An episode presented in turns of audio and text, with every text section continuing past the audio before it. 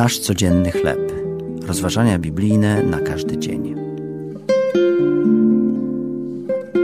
Siła w słabości.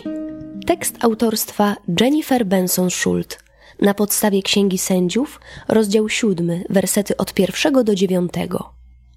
Zanim mój syn skończył trzy lata, musiałam poddać się operacji, która wymagała co najmniej miesięcznej rekonwalescencji. Przed zabiegiem wyobrażałam sobie, że leżę w łóżku, podczas gdy w zlewie gromadzą się stosy brudnych naczyń. Targały mną wątpliwości, czy zdołam uporać się z moim aktywnym dzieckiem i licznymi obowiązkami. Bałam się, że moja słabość negatywnie wpłynie na rytm naszego życia.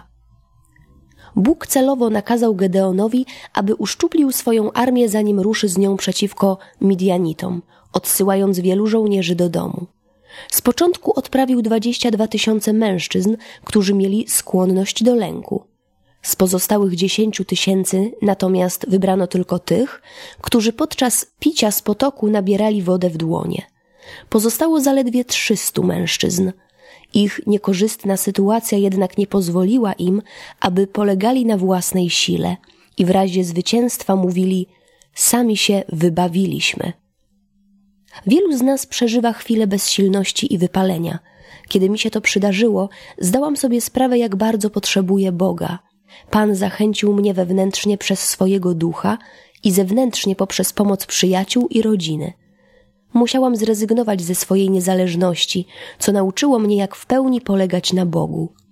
Ponieważ pełnia Jego mocy okazuje się w słabości. Możemy pokładać nadzieję w Bogu, gdy sami nie jesteśmy w stanie zaspokoić własnych potrzeb. Czy doświadczyłeś Bożej mocy w chwili słabości? Jak mógłbyś pomóc komuś innemu w jego słabości? Drogi Boże, pomóż mi każdego dnia coraz bardziej polegać na Tobie. To były rozważania biblijne na każdy dzień. Nasz codzienny chleb.